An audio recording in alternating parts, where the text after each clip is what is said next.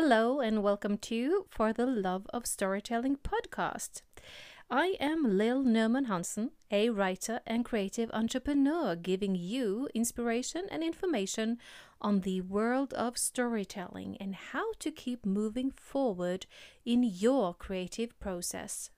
On my website, lifebylil.com, you can find the episode show notes, stories, and more. And now let's get on with the show. Hello,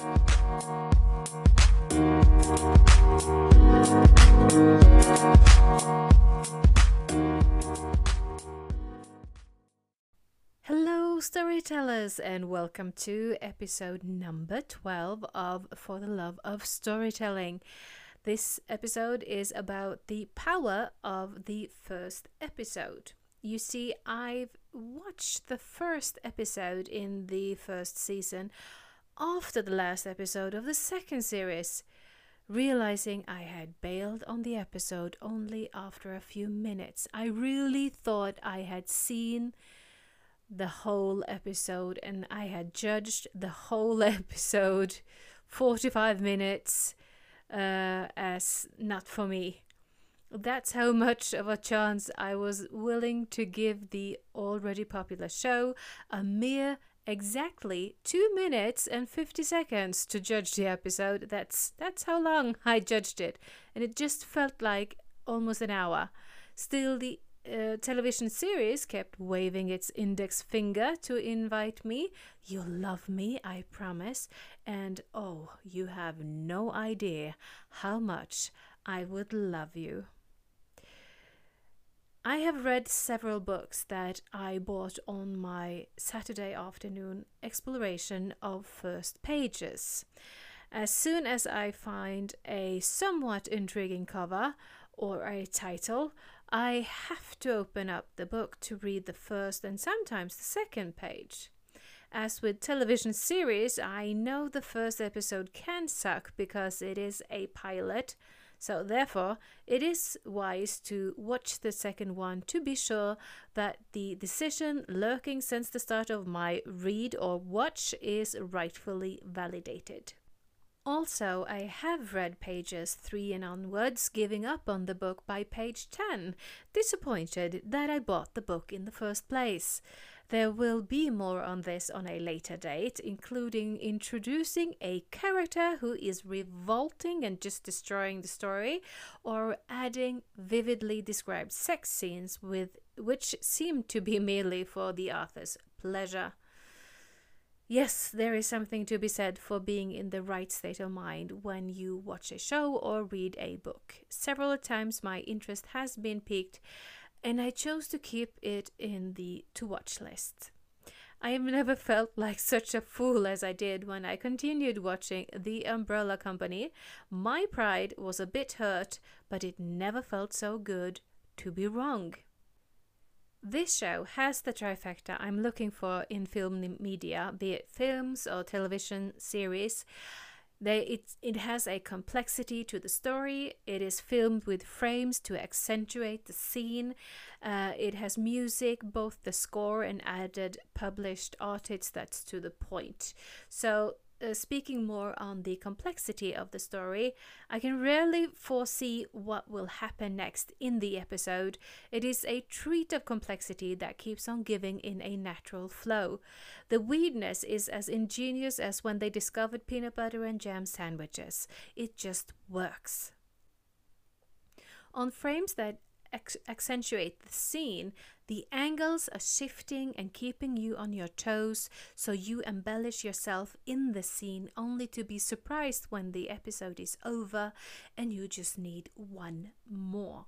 It's just ingenious, and I also have a background in photography, and it's just an enjoyment uh, to watch each each scene, we each angle. Uh, also, I want to add the art direction that has went into this with the colors that they use in the editing. And music jeff russo is the composer of the show who is a favorite of mine.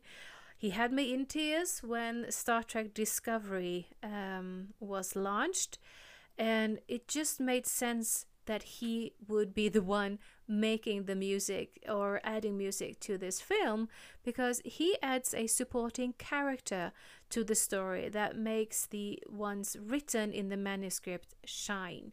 He he really cares about the story. And as a bonus, uh, creative title cards for each and every episode. There is a new ingenious title card shaping the opening sequence into the logo of the Umbrella Company. I am most thankful to Christopher Hudspeth of the BuzzFeed staff for creating a ranking, as he aptly, aptly calls all of the Umbrella Academy episodes uh, intros, ranked from pretty creative to utterly brilliant. I couldn't agree more. So head over to my uh, blog, you can see, or uh, medium.com, you can see the link to this, uh, this uh, ranking.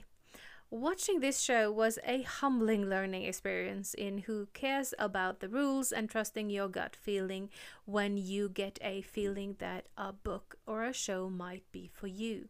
I will most definitely watch the two seasons again in a few months. Yes, it is that kind of a show. I hope this show was a contribution to you. I would love to hear your comments on the Umbrella Company or the page ones that you have read through or second pages only to be disappointed or that you were proved wrong at a later date. So do leave a comment on the show, tweet me, find me on Instagram or Pinterest. You can also email me on lil at lifebylil.com with a comment or a topic you would like me to feature on a future episode. You can also become a patron on patreon.com to support the the work I do here on my podcast. Uh, tomorrow is episode number 13. So, speaking of uh, of uh, film composers, tomorrow I will be talking about movies with scores that empowered the story.